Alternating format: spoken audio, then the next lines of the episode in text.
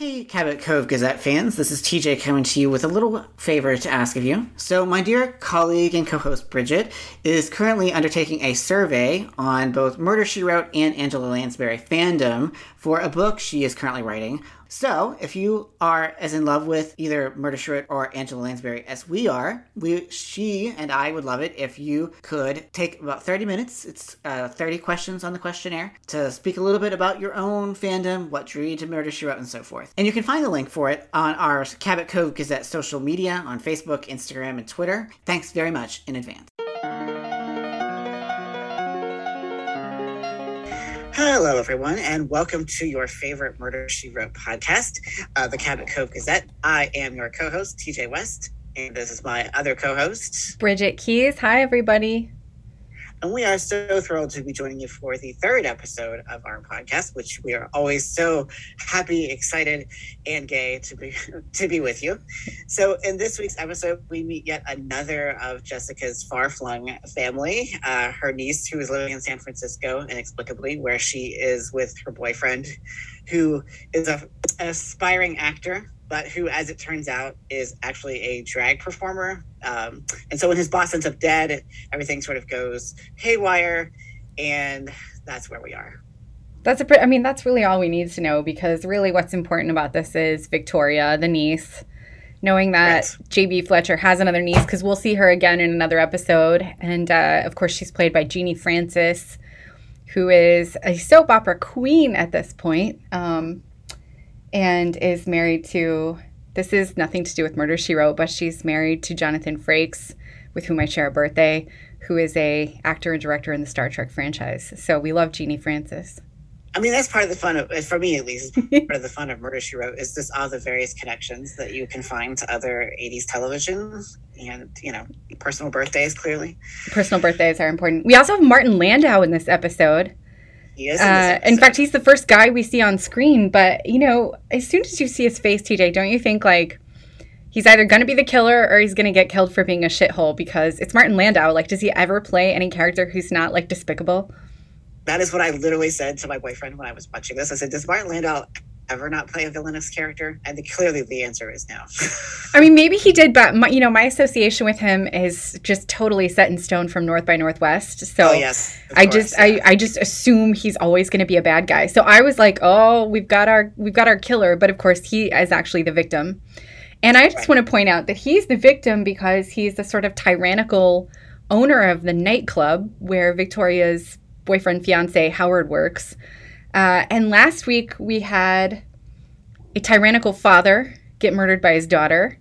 And of course, in the first episode, The Murder of Sherlock Holmes, we have, he's not really a tyrant, but we have like sort of the terrible rich white guy uh, who gets murdered because of another terrible rich white guy. And so, you know, we, have established in this series now that it's if you're rich and white and a guy, uh, you must be a terrible person and you're probably going to get your comeuppance at some point.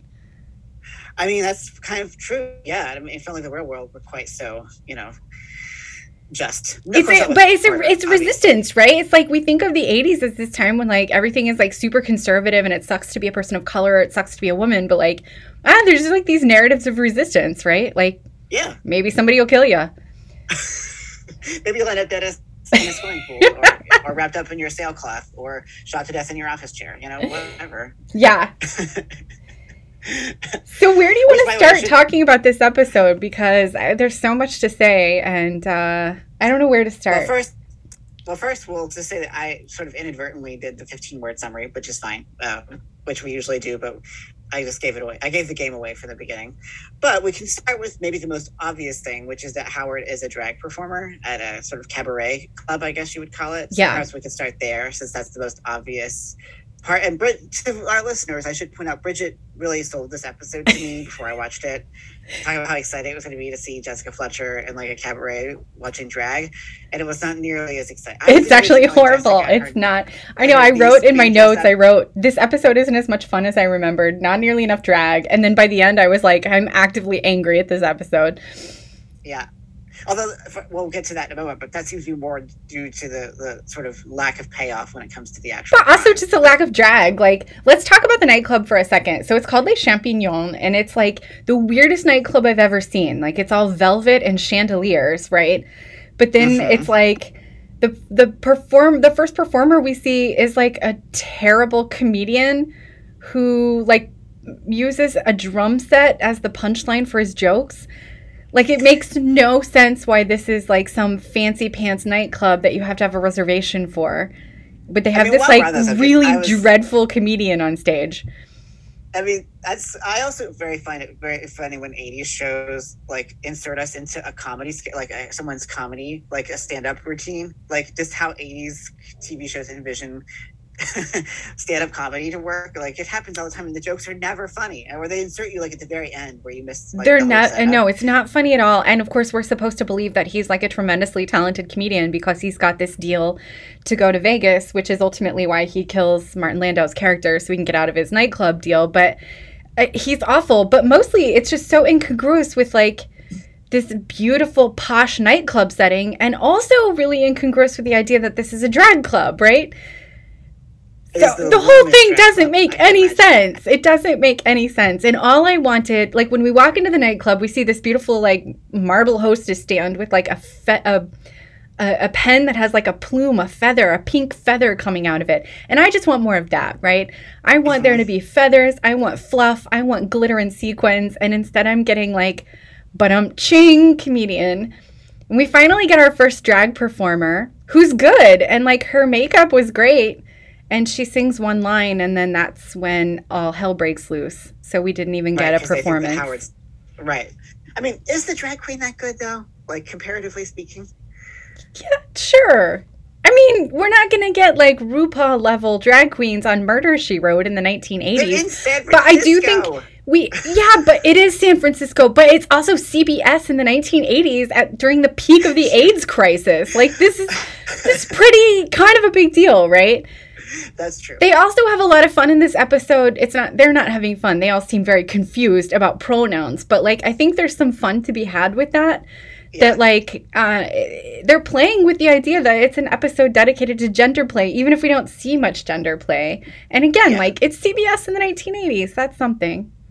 That's no, it's true. I was just being more facetious about just how quote unquote good the drag is. But I suppose you're right. I thought she had great eyeshadow. That's all that matters. She had really great yeah. eyeshadow. Yeah, I suppose. I'm just saying, in San Francisco in the 80s, I think that there might have been a little bit more, uh, the, the drag talent might have been a little more on point than what we're seeing in this show. Well, that's what also doesn't make sense. So, like, the whole idea is that Howard lost his job and he doesn't want to tell Victoria, which we'll talk about in a second. Um, and so he had the he his dream is to be an actor, and this opportunity opened up to do drag, what they call female impersonation, at this nightclub. Right, that's his his one shot at becoming a performer. That also doesn't seem to make a lot of sense. Like this, as you say, this is San Francisco. We have like real drag clubs, but this it seems like a very like heteronormative audience. Right. Uh, it seems like you wouldn't need to grab a performer who's never done this before. That just none of it makes sense. That is correct. And I was also just like, is it, I mean, I was like, who is this drag performance meant to provide pleasure for? Is it for the diegetic audience who's just like enjoying watching obviously straight men dress up as women and not convincingly? Or yeah. is it for the audience in the out in the you know outside of the diegesis, like us again watching straight men abject themselves by being yeah. And bad drag. Well and then i was thinking you know maybe because peter scolari died recently it's on my mind but i was thinking you know this is sort of um, contemporaneous to bosom buddies that mm-hmm. tv sitcom where tom hanks and peter scolari need a place to live and so they live in an all women's building and they have to masquerade as women while they're there. Uh, and so there's just like a trope of like really terrible drag on tv at this time right? Yeah and it happens a lot klinger on mash too yeah. right which had just ended at this point. Um, right. Yeah, so so the first time we see Howard, he's running out from backstage through the audience in a hot pink dress and a wig. Uh, while a woman is screaming, Stop him, stop him, he's a murderer. And he trips and falls, and the wig comes off. And that's when Victoria and Jessica see that this seeming woman is Howard. Uh-huh. And that's how they know that Howard has been doing drag secretly. Right. I mean, but also let's just talk about the fact that you know I love the fact that Jessica. So you know, she's kind of the uh, an older ingenue. Like she just doesn't know. Like she's so innocent. Like she doesn't really you know frequent such places in Cabot Cove. But of course, Angela Lansbury is you know. Are you tell, trying to tell me that Angela Lansbury's never been to a cabaret club with drag performers? I think not. So it's That's just, such you a good point. funny group. That's such a good I mean, point. if there's any, I mean, let's be real. Like I said this to my boyfriend too. I was like, let's be real. Jessica Fletcher is a huge fag hag. I mean, that's just the. You that's just think the the Jessica. Fletcher? I mean, Seth Hazlitt. Come on, the the. Seth, you think Seth is gay? Uh, I, Whoa, whoa, whoa! Like, I mean, I've been watching this show for like what, thirty-five years, and I have never even. It's never even crossed my mind that Seth could be gay. are you kidding me right now? No, and I'm I'm like stunned at myself. Of course Seth is gay, and of course she's his hag. Oh, oh, we really are them. Okay. Uh, yes, exactly. I mean, that's why we started the show to start with. I thought that was. I thought that was the. Uh, my my whole sense of who we are as a, as a as a couple has been shaken. Well, I think 'Cause I thought- definitely when they make the reboot, which surprisingly they haven't yet, since they've dreadfully remade and rebooted everything from the '80s. Uh, they'll probably go that direction, don't you think? Oh, almost certainly. Seth will have to be explicitly they- gay. yes, exactly. He is like I said. Is there ever any mention that Seth has a? Do you think that? Jessica is like a late in life lesbian? Like, obviously, she loved Frank. We've talked about that in our previous episodes. But do you think that, like, later in life, she's like, nah, actually, like, women are kind of great? I mean, I think it's always possible. I mean, there's always that uh, the whiff of that around the the figure of the spinster. You know, Yeah. of some kind of queerness, even if it's not necessarily straight up lesbianism. Uh, lesbianism. No, I'm just saying, like, do you think she's going to start, like, hooking up with women? That's what I'm asking. I hope so. Do you? We'll have to, we'll have to look for evidence. We'll have to look for, for textual evidence, as we say in the. Uh, I'm such a Yeah, like connection. I grew up in the Catholic school system girl because I I just like I think what I've always liked about Jessica Fletcher was that she was sort of sexless, you know. uh huh. No, she is. I mean, that's true. But you know, I mean, who knows the the secret life of Jessica Fletcher? That's the next podcast. You know. Write that fix, somebody. So Howard gets arrested because he's standing over the body, and the woman screams that he's the murderer. But of course, Howard isn't the murderer. And I think what, um, like in terms of Jessica's circle and world, like what there's a couple of interesting things that happen here. Like everyone's really glad that Howard's been doing drag performances secretly because Victoria's been finding like lipstick on his on his handkerchiefs and he's been out late at night. And so there's a kind of a suspicion even though they're they're getting married like tomorrow there's a suspicion that he might be cheating on her. And it's a relief to find out that actually he just has this secret job right? Um, and similarly they they you know he's arrested for the murder and jessica asks him a couple of questions and unpacks that like he hasn't done it. So it, oh it's a relief. And she says we've only ever had one killer in our family so thank god we're not going to have a second so i think there's Oh, the, remember the red cut, the red coat. the red coat, first. yeah. the only killer in their family was some revolutionary who shot a red coat. Yep. So there's so much about like um in a way like Victoria and Jessica are really accepting of the drag performance in a way that's sort of like progressive and reassuring, right? Like you don't we don't care that you're doing drag. That's fine. Actually, it's great because the alternative was that you were cheating on me. hmm So that's kind of no- nice, there's- right? They're not like shocked or scandalized by it. Yeah, there's no suggestion that he's like queer, like, Mhm. but it's very clearly he's a straight man dressing in drag, which is very, very different than like you know Mhm. traditional understanding of what drag queens are. Yeah, I'm kind of bummed that we never even got to know his stage name. Yeah, me too. And like, But, I mean, uh, what did he do? Because the other the other one was the singer. Like, what what did he do? Well, he said he stumbled around like clumsily, so apparently he was just comic relief, which is itself, like I said, going back to what I said earlier about sort of the abasement of of straight men and drag. Like that's clearly part of the reason this club exists. Probably, probably like strange. his ankles are caving over in the high heels, right? I can like see Uh-huh. that. This Yeah, is the just sort of- shittiest nightclub ever. I just want to go on the record. And we're supposed to be sold on the fact that it has like this French name and that it's like expensive and hard to get into. But like, this Uh-huh. is the shittiest nightclub ever. The food better And be really again, good. San Francisco, like who is going to this place in in San Francisco? Not Nancy Pelosi, I can tell you that. Oh my gosh. Um, Not a young Kamala Harris, I can tell you that. she's she's not old enough to be going there yet. So, yeah, can we talk about? Let's talk about Victoria and Howard for a second, like because she's they're they're at the church having the rehearsal for their wedding that he's late to. And that's when she sees the handkerchief with lipstick, and he's been out all night blowing her off the week before their wedding. Their Um, Catholic wedding, no less. and she's gonna go through with this wedding like this doesn't make any sense to me I, I i feel like i feel like that's a common thing in tv especially Mhm. 80s tv but like it's such a tired trope that like we're engaged but we actually don't even know anything about each other and we don't tell each other anything Right, and it comes to a, a fruition at the end whenever you know Howard has just said he's going to become like what I forget. He's going to be doing some boring job, real estate, I think it is, right? And then no no he got a soap deal no, but then Oh, then yeah, yeah, yeah, yeah. He got a real estate a job, yeah. deal?" And then they're like, "Well, what about our vacation? What about our honeymoon? What about you know you're doing real estate?" He's like, "Screw it." And then Jessica's like, "Screw it all. Just go and do your soap opera job." And it's just like, okay, like so you're just gonna like throw aside this vacation that you paid that jessica paid for a vacation for the honeymoon in to hawaii Hawaii, which you know costs like big bucks. and you know it's not refundable right, exactly. and then he has i mean so- real estate isn't the most steady of careers either because it's commission based but like it's a job and instead he's gonna it's a full-time job and he's chucking that for a two day a week gig on a soap opera that's Uh-huh. it has no like job security right. and everybody's like yeah this sound oh and it's in a different city too we have to move to la and everyone's like This is one of those whoa this is gonna be Right. great this is another of those moments, right, where you know some, you know, there are obviously points of resistance in Murder She Wrote, but there are also moments when like it's the innate conservatism of CBS and, and the the sort of um, the general 1980s milieu sort of forecloses some of that because it's like, well, the man's career also must always take privilege.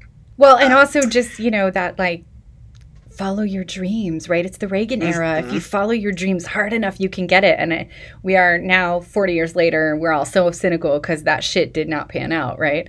That is correct. Follow your dreams, and you're going to be calling Aunt Jess for help paying your bills for a lot of months. moving in with Aunt Jess you could be, yeah. Cabot Cove. Well, no, because we have to stay in LA, so we're just going to be on the phone with her all the time, asking her for money. I mean, this Uh-huh. is I at this point, I'm like Victoria might be worse than Grady. Really, she has a lot of Kind of, yeah. she her nieces and nephews like. None of them can seem to get their shit together. So there is something really economically interesting about that that someone should pursue, right? Like Mhm. the older woman, she's beyond a baby boomer, isn't she? She would be greatest generation, right? Yeah. I she's mean, financially stable, even rises to wealth and fame retired later in life, right? She's now, yeah, she's a retired teacher now. She has another source of. Yeah, we're supposed to believe that she was secure in retirement, you know, financially, right? Mean, look And then her here is house. her here's her nieces and nephews in the 80s and like none of them seem to be able to like hold down a job, maintain their finances. Not There's something compelling murder, not- about that to me. not get not get accused of murder or not get to a, to a Well, I was just thinking there's something compelling about that to me as someone whose parents have been financially stable and do not understand all the struggles that me and my friends and my generation have had. But none of us have ever been accused of murder, so we do have that going for us. yet. Uh, speaking of murder, let's speaking talk of murder, about let's talk about the murder. them and the, and the the uh, the police lieutenant or uh, detective who is one of the more abrasive but also curmudgeonly and lovable kind of investigators that we meet in the show. I think anyway. Okay, Like, he, out is worthless. First of all, because the entire the their entire decision about like who the most likely suspect is hinges upon this 15 minute window of time when the shithole comedian is drumming on stage. Like, did the medical examiner not actually pinpoint a time of death? We're gonna base everything off of like when was it so loud we couldn't have heard a gunshot? I mean, that's crappy police work, right? And then what what it was remarkable to me is like Jessica just insists the cop talks to her and she's like, if you don't tell me everything, I'm gonna go on TV and trash talk you. And he's like, Okay, here's the case file. You can look at all this confidential info. And she like calls him up and is like, How'd the test results go? And he just tells her everything. Like like at this point, it's not even clear she's not a suspect. It's her her her nephew, soon to be nephew, could be a suspect. Like none of this makes any sense. This is the crappiest policing ever. Yeah, and I mean let's also be real. Like Jessica is infringing on a uh, an active murder case, which is you know The police cool. let her talk to Howard unsupervised. for ten minutes. Yes. Like, let's say they actually do ever find the killer and go to trial. Like, what do we think the odds are of a conviction at this point? Like, there have been so many flaws in this investigation. But I think we're supposed to see this as Jessica sort of coming into her own, right? That she, Mhm. which is weird because in the next episode, she's sort of back to being like, oh, I don't want to get involved. Um, but but Right. she's uh you know she's coming to her own. She's like I'm gonna stand up for my family, which tells us a lot about her. But also like now I know how these things work because at this point we're told she's written six books. Mhm. Uh, so she knows how these things work, and she's gonna make sure it all is handled correctly, which involves bringing her in and handling it not correctly. Right. but I mean, like, but to be fair, I mean, she does go to the detective's house, and he does have a cat, and like she bonds with the cat, and it's kind of cute. Like, There- There's like, also a question of the cat's gender too, right? Uh, she's like, "Oh, isn't he pretty?" or "What's her name?" and it's George or something. So it's like, Right.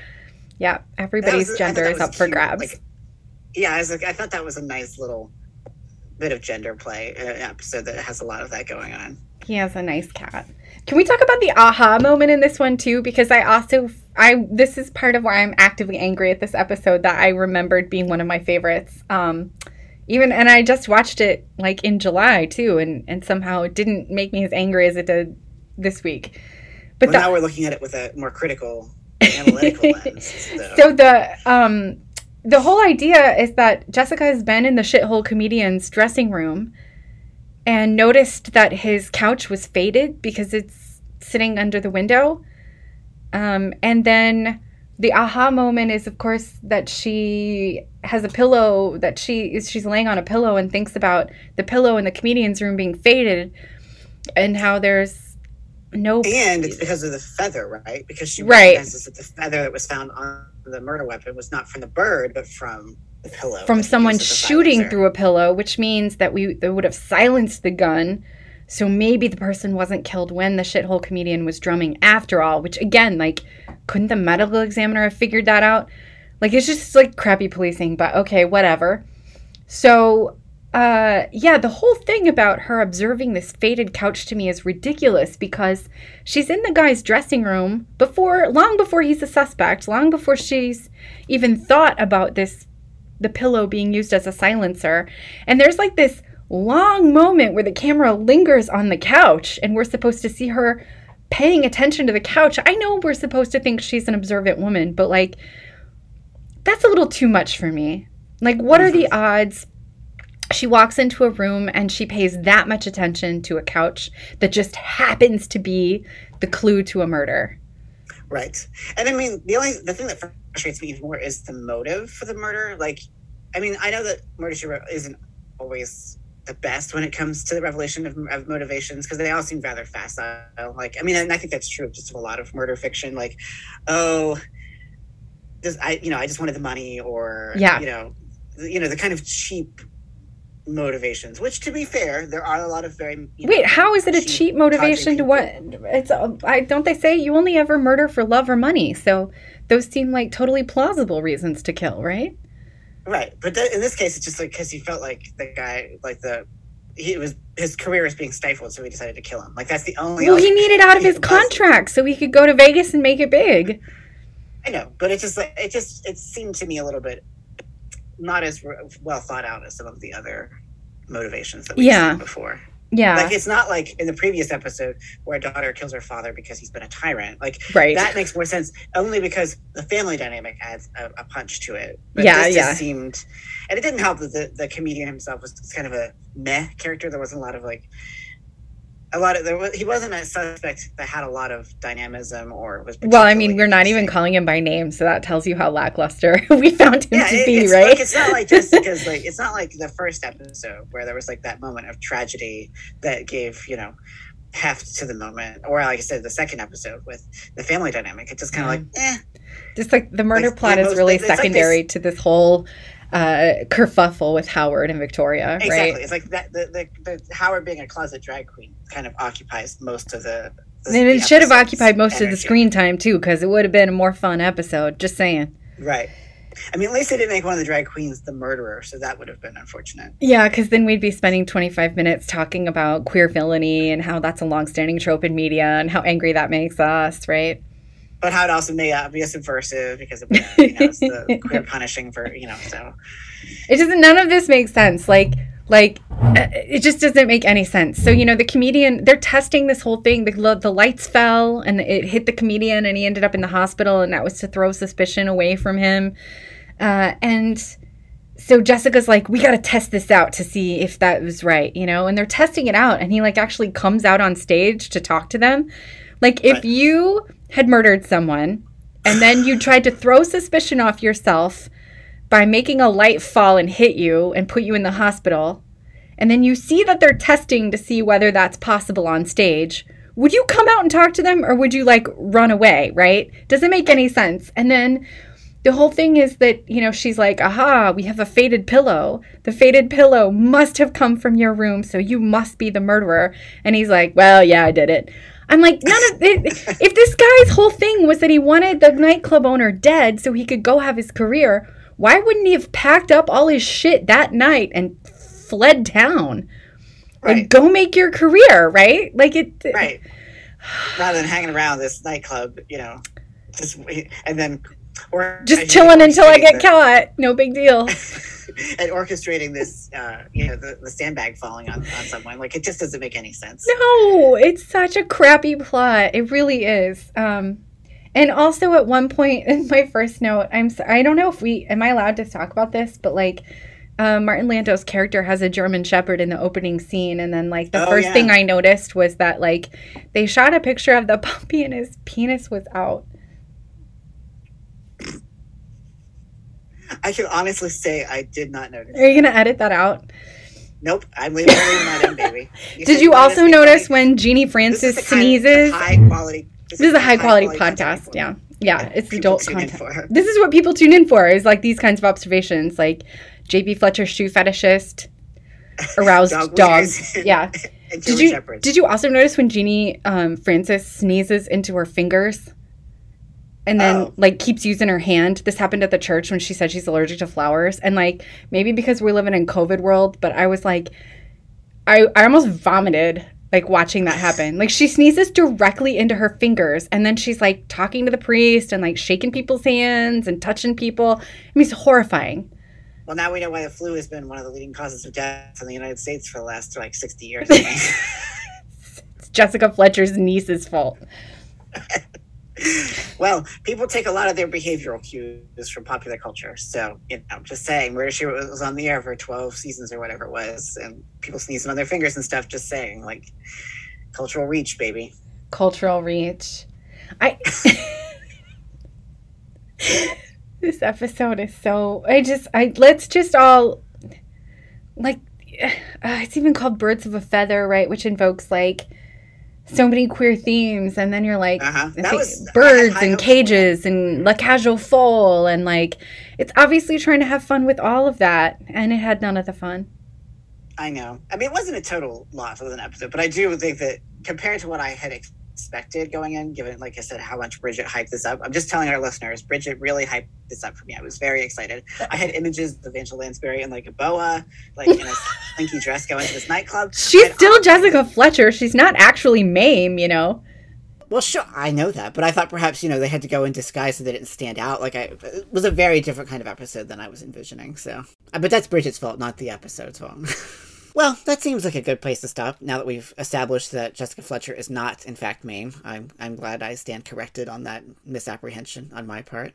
So, as always, we do want to thank all of you, our faithful listeners, who and all of your hordes are tuning in to our our ramblings every week. We sincerely appreciate all of your listening and all of your downloading because we do love talking about Murder She Wrote and we love connecting with everyone else. So please join us next week where we will dive into just how accurately Murder She Wrote portrays the vicissitudes of being an act or of being an author whose work gets translated to the big screen. So until then, we thank you very much from the Cabot Cove Gazette.